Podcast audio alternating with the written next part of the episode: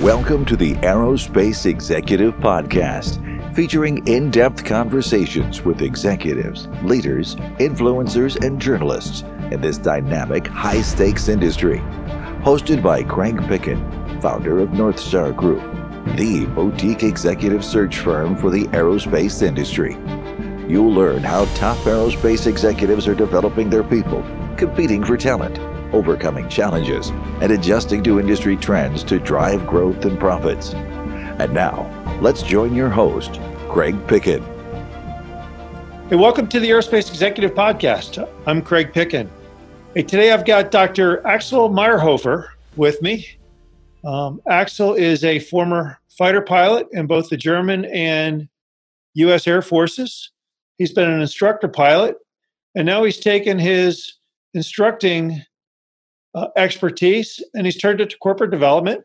And he now teaches and works with companies of varying sizes and trains them in leadership development, organizational development, and how to get to the uh, next level.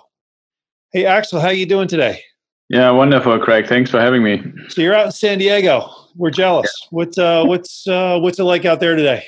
Uh, well, sky is blue like expected. I would say about 87 or so degrees. So light wind, you can't complain. There you go. It's uh, it's a great place to it's a great place to be. So, so, so you know, you spent uh, as you and I were talking offline about 20 some years flying various fighters in the uh, the military services. And yeah, exactly you've taken that uh, you've taken that expertise. How did you go from uh, flying jets to organizational development and leadership coaching?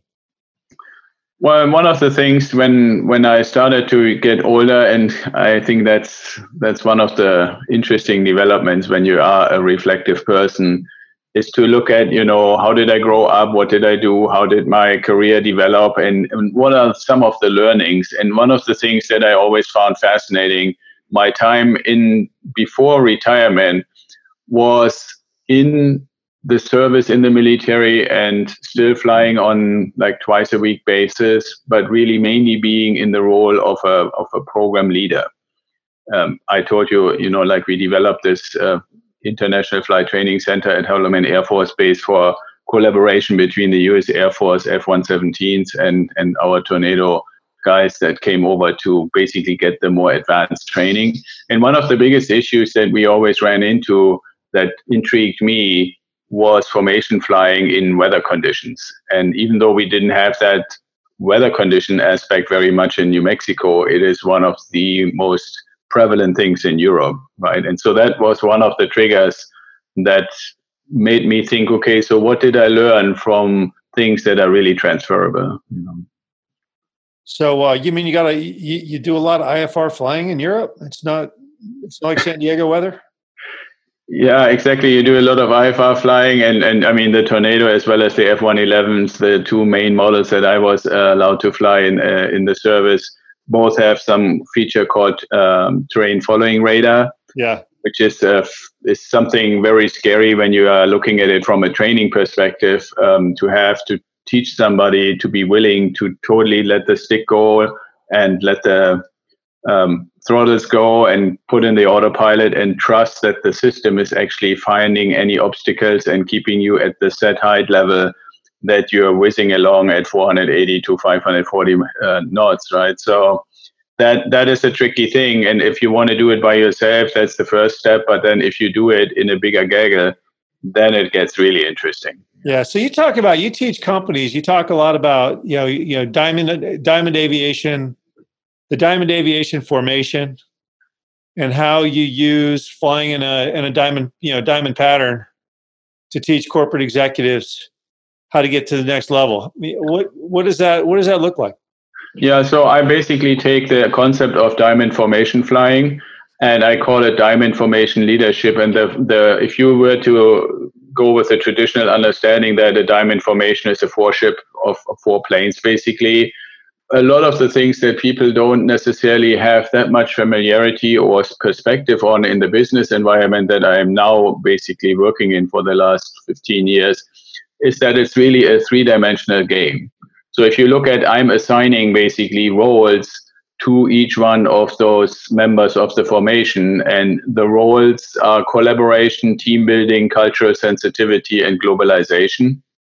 And if you if you take a look at that, I'm trying to first find out and help uh, individuals, mostly in leadership positions, to ask themselves, okay, if you see and understand the concept of being information, which most people who have a background in aviation would understand, right? So you, you keep your position in all three dimensions, but it also means you have to have these um, these planes in balance, right? So I ask them when I transfer that to the business world, okay, how well is your ability to collaborate both internally and externally in balance with your ability to build high performance or super performing teams with your ability to have a diverse workforce and cater to all those needs. And I don't mean only diverse in sense of cultural heritage, but even across age, gender, and other other attributes.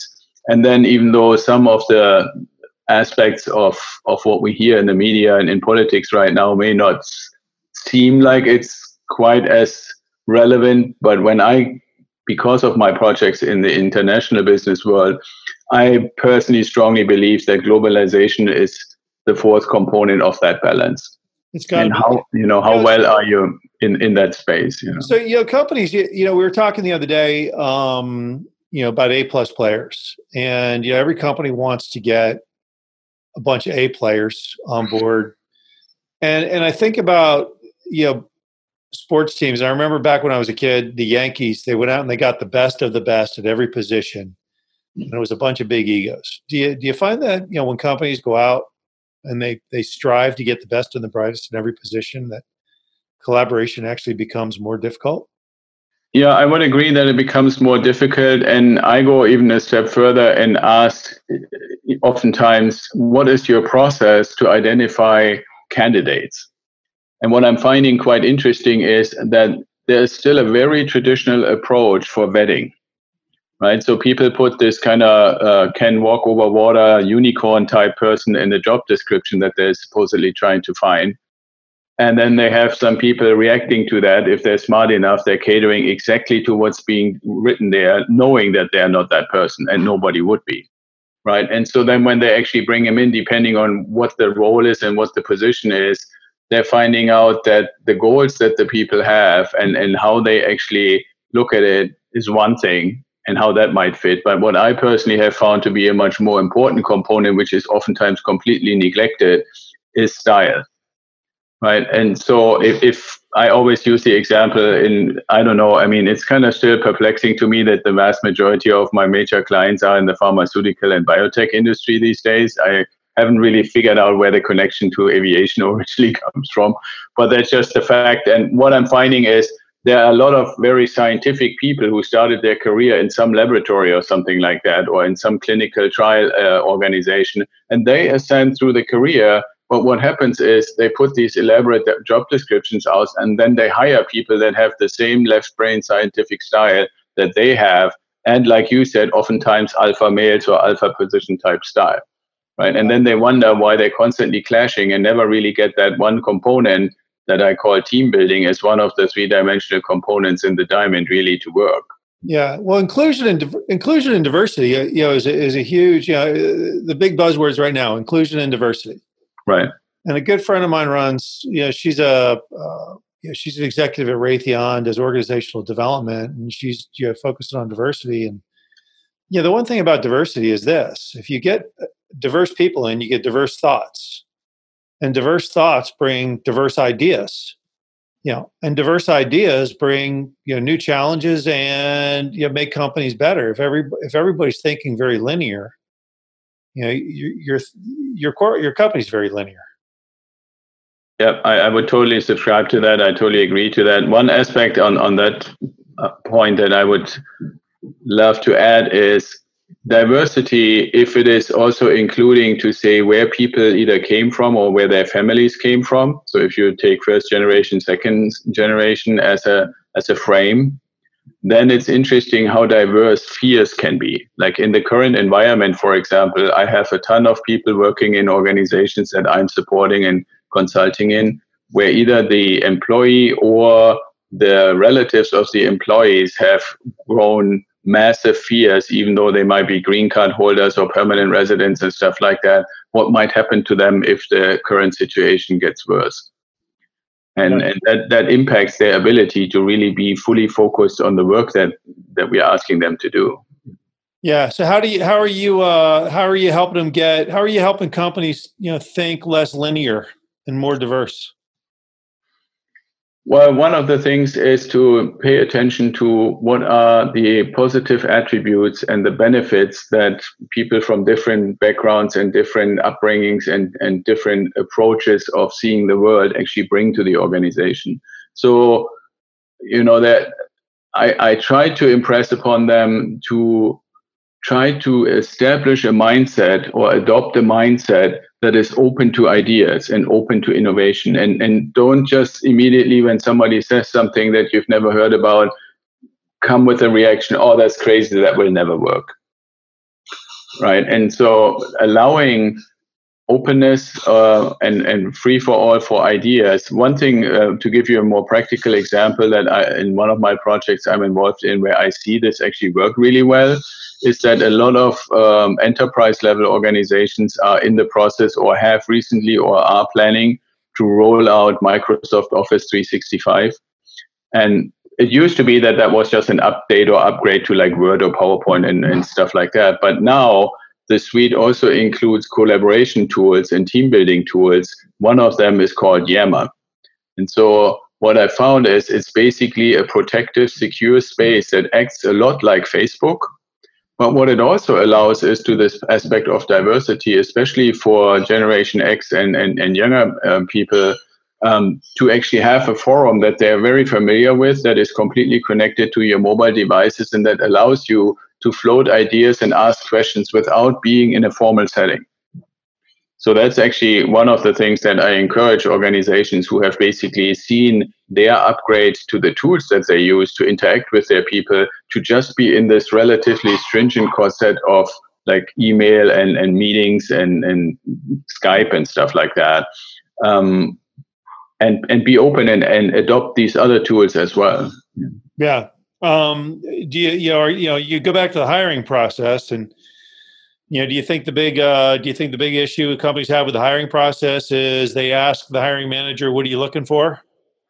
That's one aspect, and the, they say we want we want a guy who looks just like Joe, the hiring manager, and and and that's all they focus on. Well, that's part of it, and the other part of it is the immediacy, right? I mean, there's two components to that. Um, one is most of the time it takes so long or it's so hard to get the funding approved for a position if it's not just a replacement that by the time you actually put all the ducks in a row, you end up in a position where basically whoever the recruiting company or the HR department or whoever is uh, supposedly providing the candidates is being told, and we need to get this done in three weeks, four weeks, five weeks.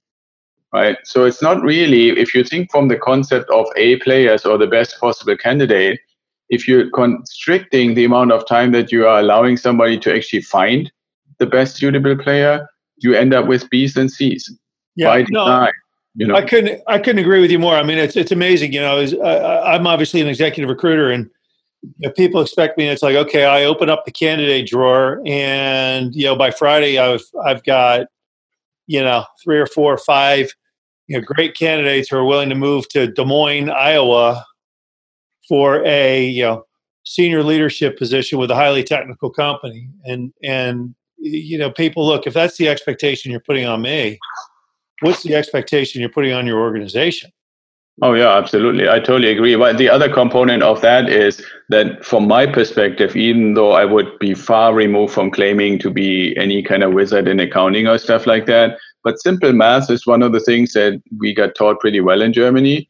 So I oftentimes say, okay, so you have to explain to me you're filling a hundred fifty, hundred seventy thousand dollar position you know the person is only really going to be productive in a sense that you have return on on your investment six to nine months in, sometimes up to twelve, depending on what the job is. Mm-hmm. And instead of saying, okay, give somebody like Craig a chance to really find somebody who might reduce that to six months and really help you not just with what he or she already knows, but things that you don't even know that you need that they bring to the table. No, you're basically bringing the B player in who ends up to be the dud, not not to be bad on people or harsh on people, but by that time you have already spent what a hundred grand or so, and then you have to start over. Oh yeah, I mean, a, hiring, so, I mean, a bad hiring decision. A bad hiring decision is is like you know it costs you five x or something. It's a huge it's a huge number, and and and you know I, I see the same thing. I'll just sometimes companies just don't put a lot of thought into what they're really looking for. They're they're very reactive. Yeah, there's also one thing, and I have to say this is a this is something that is maybe a little bit of a pet peeve on on my part. And every place I go to, where like growing a team, building a team, putting a a particular group of people together that includes people from the outside, I always try to really impress upon them to look at the people that actually show interest, whether they come through an organization like yours, Craig, or whether they come through applications on the website or something like that. But be at least courteous enough to, if for nothing else than protect your own reputation, to be courteous enough to tell them not only, uh, sorry, we found a better suitable candidate people put a ton of effort oftentimes these days. I mean, I love these new applications where you just click your button and your LinkedIn profile gets uploaded and you're done. Yep. But the vast majority, especially larger organizations, are still uh, making you fill out a long form and, and all kinds of boxes and your resume and all kinds cover letter, what have you. Yep. And then all you get when you're sitting there and saying, okay, I'm really excited to work for company ABC all you get is a simple one liner email, if you even get that, that says, We found a more suitable candidate. Thank you for your efforts. Right. It's not good enough. In my view, that is one of the aspects where a lot of people that are in this middle space where you say, I'm not really an executive who is probably going to be recruited through a recruiting company that makes money doing that. So I, am kind of having to do it on my own using, I don't know, the Indeeds or the ZipRecruiters of the world but I'm at a point where you know that as you know yourself, there are like director level positions or like the ladders or anything like that. Right. And so that interaction, I think a lot of companies turn off people who might either be a good candidate for something slightly different than what they originally put out there, or they turn them off because the reaction is, okay, would I really want, if I have some transformational leadership skills that I'm promoting, and yeah. trying to, to teach people would i want to work for a company that treats people that way well but that's the whole thing. Everybody gets going a thousand miles an hour and the follow-up's horrible and and um, it's all uh, you know it's it's you hear that a lot in the industry. You know let's flip the switch though. I mean you, you talk to companies and a lot of them are doing stuff really well. I mean you're you're involved in pharma development and and some other uh, tech industries. What are they doing great out there right now? What I find those that are actually doing really well, and I, I would first admit that there's a little bit of a bias on my side, but I see organizations who have successfully, and especially at the leadership level, made a transition to a transformational leadership style that is based on relationships. Those, if I compare, and, and like I said, I'm a little biased on it, but if I compare the atmosphere, the engagement, the, how much the people like to come to work, how much they're willing to be asked to do 110% for a month because we need it. In a transactional versus a transformational organization, it's day and night. It's just not even funny. Yeah. What makes a great leader? What's the, what are the what are the great transformational leaders doing that the lower quality leaders you know are not? Uh, well, a couple of things. One thing that they do is they have the ability to clearly communicate in in. Well, let's put it this way: they they clearly communicate the vision, big and small vision.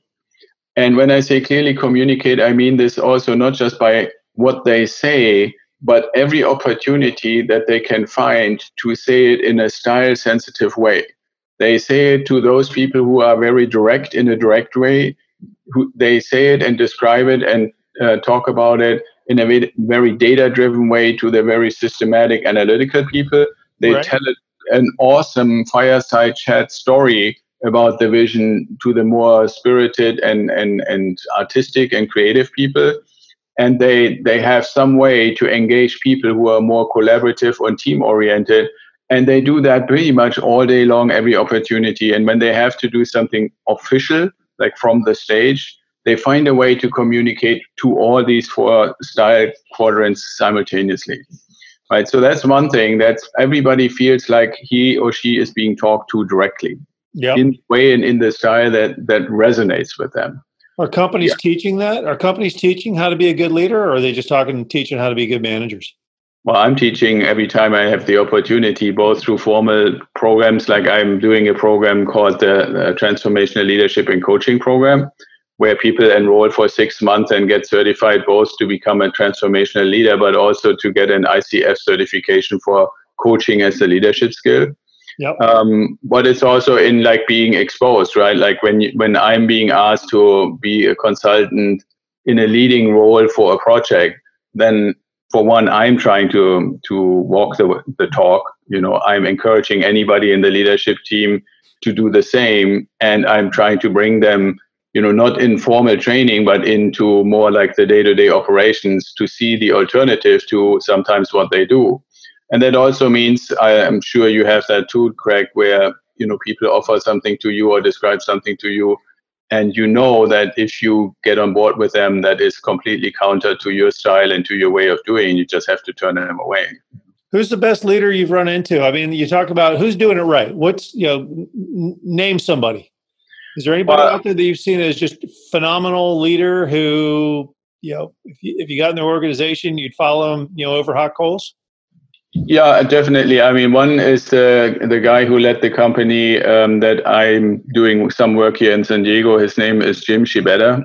He went back to the East Coast and is the CEO of a uh, up and coming pharmaceutical company. And the other guy is somebody who started out where I was a consultant at Bayer and he is uh, also now back to the East Coast. His name is Jay Benson.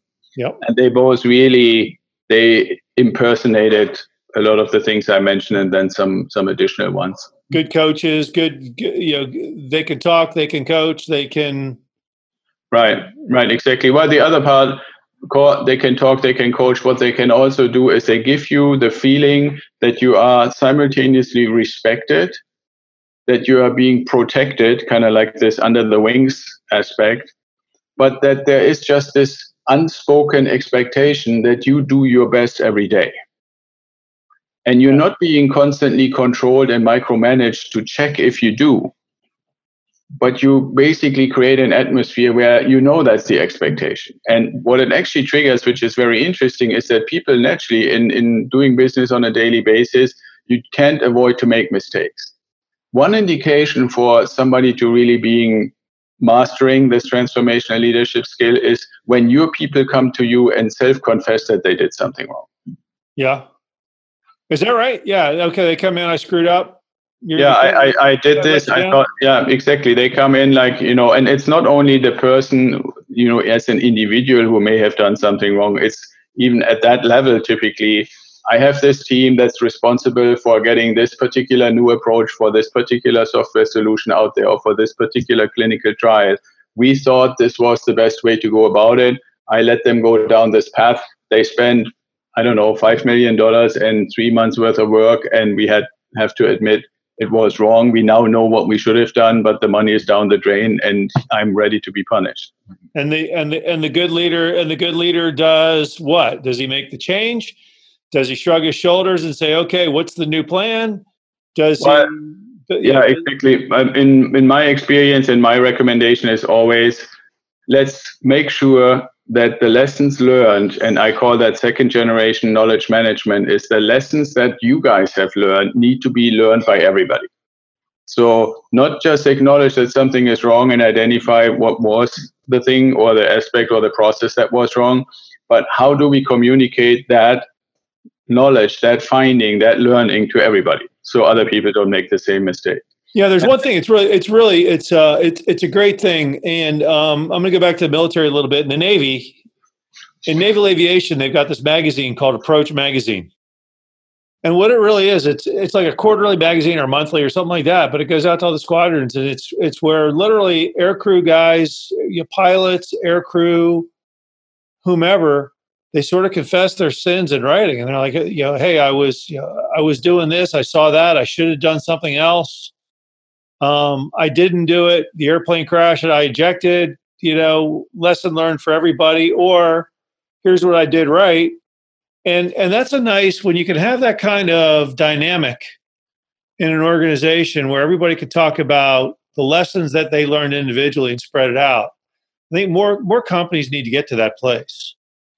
Yeah, I totally agree. And if you go back to what we talked about earlier on Diamond Formation Leadership, whether it's a four ship or multiples of four ships, I know that you know that you do a mission debrief or a flight debrief every time. That's just one of the things that you do in, in aviation, right? When when you take it to a larger gaggle and you remember back on how that was when you did like an exercise to to run a larger fleet to to some kind of target complex or something like that.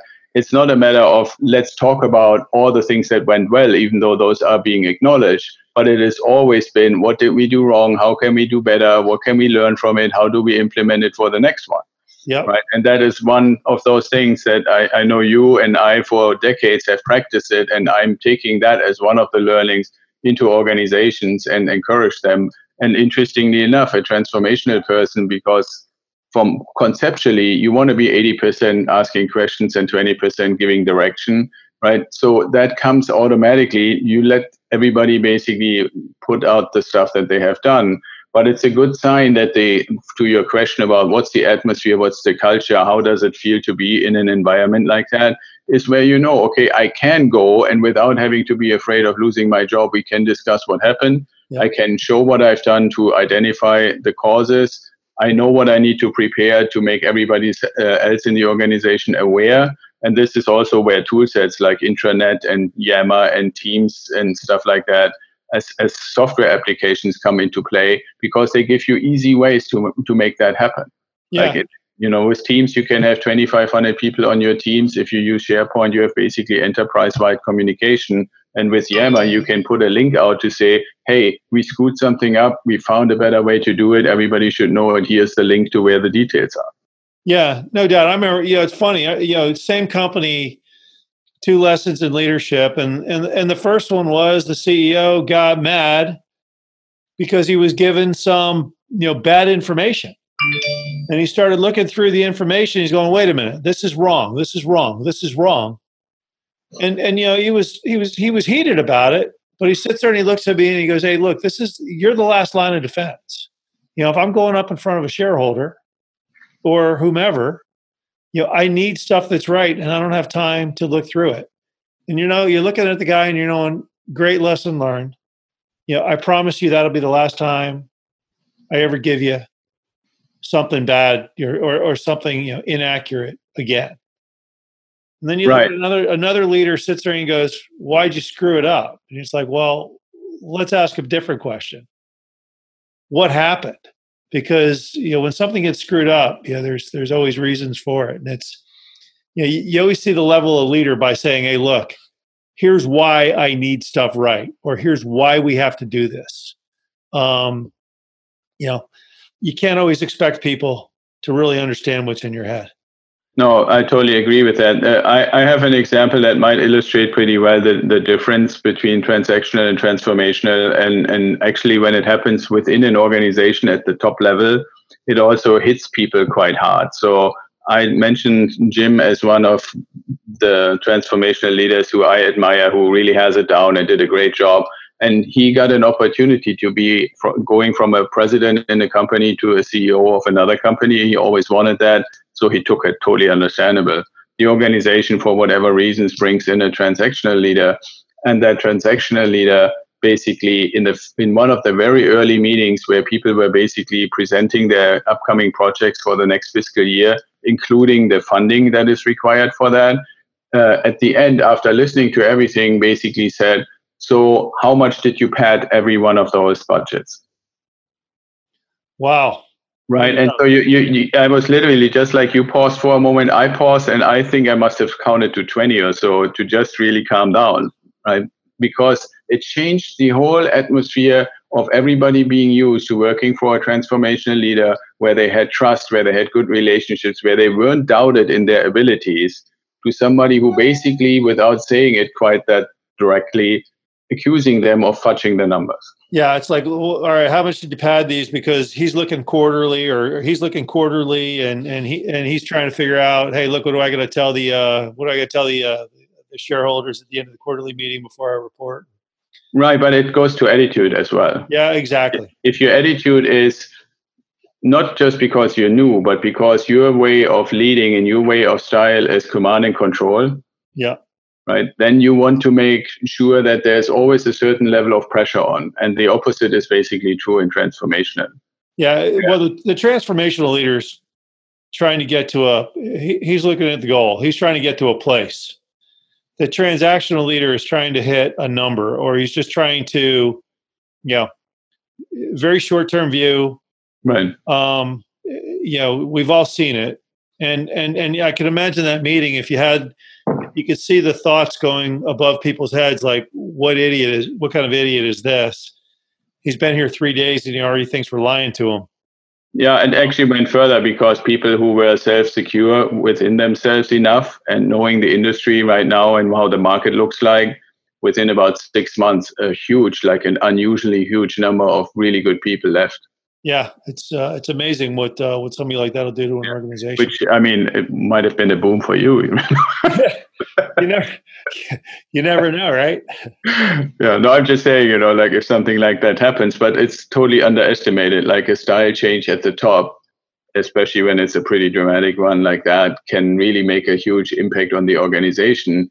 Uh, because people have to focus energy in different places, and that is under un, when we're going back to our threat of aviation, right? I think it's one of the beauties when you don't just go from the mechanics that the checklist teach you or that the flight school teach you. And you say, where's the artistic component here? Is yep. that you can do something with a very limited or minimal amount of energy. And if I go back to my model of, of diamond formation flying, if you have trimmed out properly and you have your power settings and all your things in the right place, you're not fiddling around a whole lot.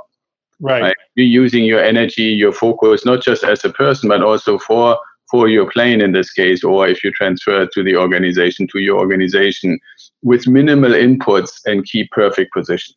Yeah, right? you know, it's it's interesting. You know, A players hate B companies.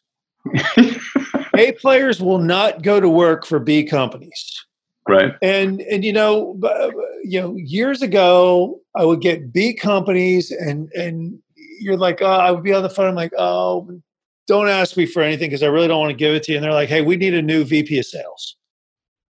And and you know, at the end of the conversation in your head, you're going, all right, what B player can I get for this B company? And it's tiresome because at the end of the day, you don't want you, you don't want B players. You don't want to talk to B players. You want to find who the A players are.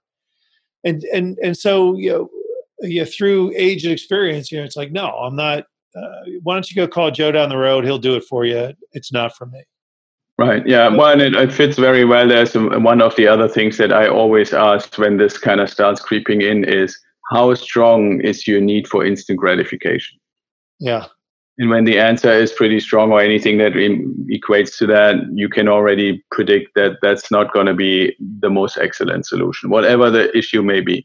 Yep. I hear you. So, uh, hey, so we got, you know, everybody's talking about, and I always ask this the new generations don't think, you know, shocking. The new generation, the next, the up and coming generations don't think like the older generations anymore. Right. Tech has changed, you know, tech has changed everything. You know, the world is changing rapidly. What, what do companies need to do to integrate you know the the millennials and now realistically the kids of millennials who are coming into the workforce effectively. Well for me i personally believe the the strongest in the clear communication any form of other articulation of purpose. If you can make a strong case for what's the purpose of what the organization wants to do make a strong case of what's the purpose of the department or division that somebody is a member of? What's the purpose of that team and what's the purpose of your job in that? And make that all work together. Then i think this instant urge of okay i finished my college and now i need to become a manager first is going away if there's a strong purpose motive. Do the kids today really think that? I mean you know, the big the big frustration i hear with hiring managers is they they get a 23 22 23 year old you know young executive out of college and that person wants to start at the top versus paying their dues. Um, I think that's a little overstated, but what do you what are you seeing? Well, the thing is, I, I really don't believe that the language that is being used is is appropriate. What they what they want faster than other organizations, uh, um, other individuals and, and generations wanted is fulfillment and gratification. They have not, and that I go all the way back to parenting and, and, and how they've been raised. They have gotten fulfillment and gratification in every other aspect very, very quickly. Uh-huh. Like you know, when when when you and I went to school, you either won or you lost. Or if you're lucky and they were a little bit more lenient, you were one in the top three and you may have gotten a medal and everybody else didn't get anything. Right. Nowadays, you go to school, you participate in something, and it doesn't matter how you did, you get get some sort of a reward. Right. Right. And that sets a certain culture of, of fulfillment and, and gratification that is then also expected in the workplace. And my answer to that is well, you, it's not a matter of giving people raises or bonuses or trinkets or stuff like that. It's trying to convert it into do something meaningful. If you can go to work every day and do something that you believe in that's meaningful, that has a purpose, that connects with, with what your ideas are, then the money is basically out of the picture or any of the other things. People don't care if it's a cubicle or if they can do it on their iPhone from home, right? The thing, what I'm pointing out, what my experience is, is when we try to take a traditional aspect of where you have to be, when you have to be there, what's the title you have to have, how many years do you have to do it before you're eligible for the next promotion, this kind of relatively traditional model and want to put it in front of people who have come up through this constant gratification and fulfillment yep. process. And so I'm I'm proposing to say, okay, what can we do to you know not make not try to take the attributes of the past and try somehow to apply them to this new generation. Yeah, you know, and and no matter you know no matter who the executive, how old they are, you know, you, the conversation I have with people is success cures a lot of problems. And you take a job, be successful, do it well, get respect amongst your peers, and the world is your oyster. Yeah. Uh, well, my yeah, get respect, and and and and and and a lot of doors are going to close.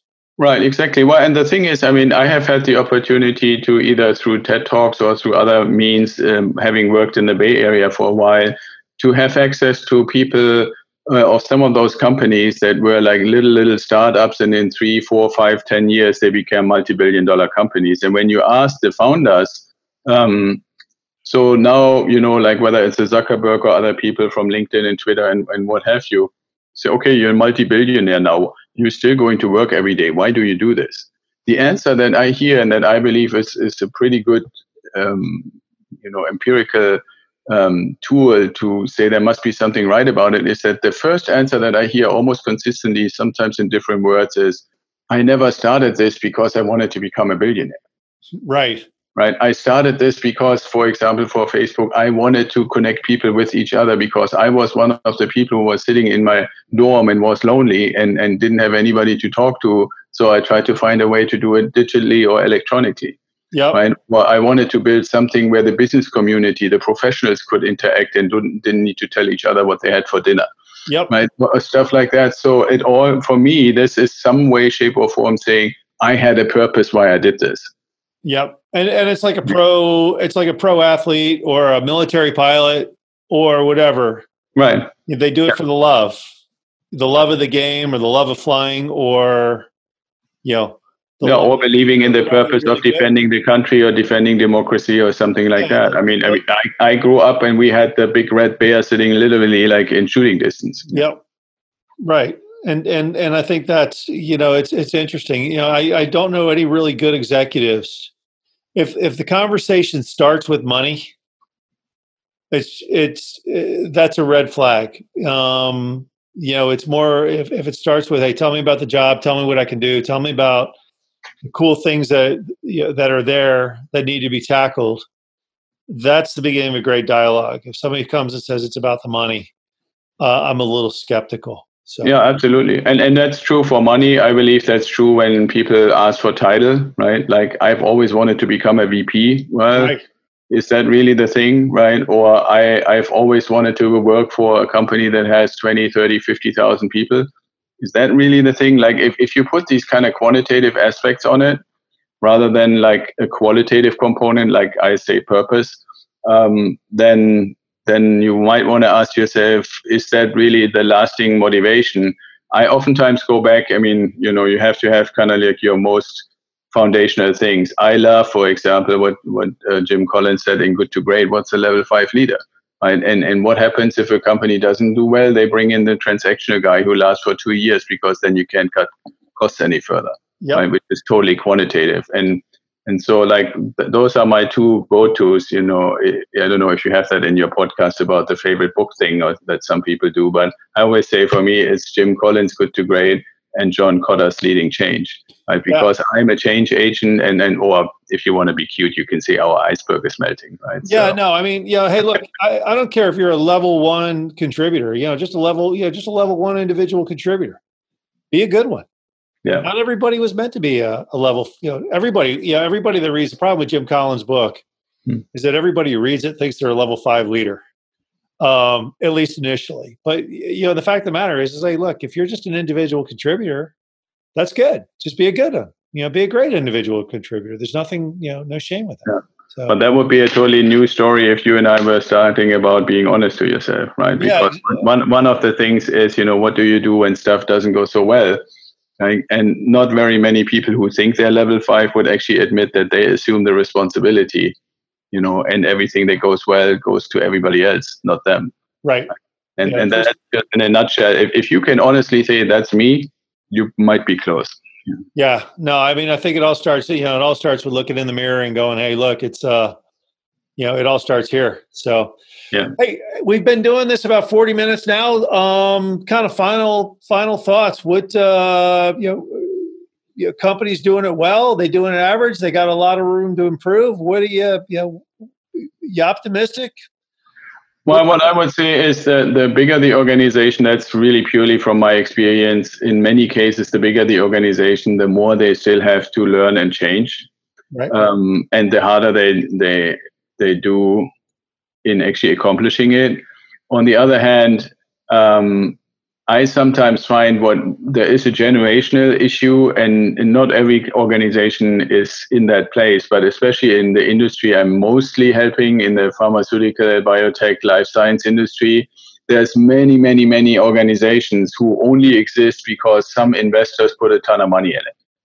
And for the vast majority of, of cases, these investors are basically my generation, baby boomers. Right.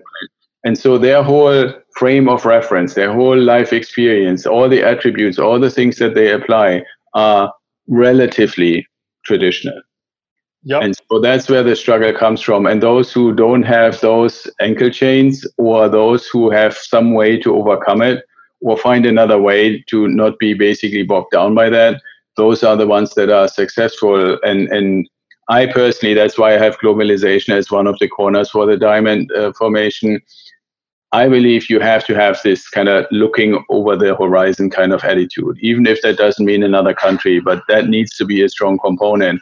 Those who do, I think I'm optimistic that they will succeed no matter what the politics or other developments may be. Those that are kind of clamping down, I think, will be washed away by by a wave in the not too distant future. Yeah, I tend to think of I think about it. Hey, I want to actually you got to you got to promise to come back on. We uh we yeah we we covered a lot in 40 minutes and quite frankly, uh there we there's a lot more good stuff to talk about. Will you will you come back? Oh yeah, absolutely. I always love to people talk to people who are in the same space that I am in, you know, and and if if I get opportunities to speak about leadership and and how to apply it and how to get better at it, I'm happy to come anytime you want me to. How do people uh, how do people get a hold of you outside my podcast? Well, one of the things is they can just go to my website, which is literally axelmeierhoefer.com, or go on social media. You type in any kind of remote form of my name. It's relatively unique and it pops up in LinkedIn, Facebook, everywhere. Cool. Um, hey, thank you for being here. Let's uh, let's get you back soon.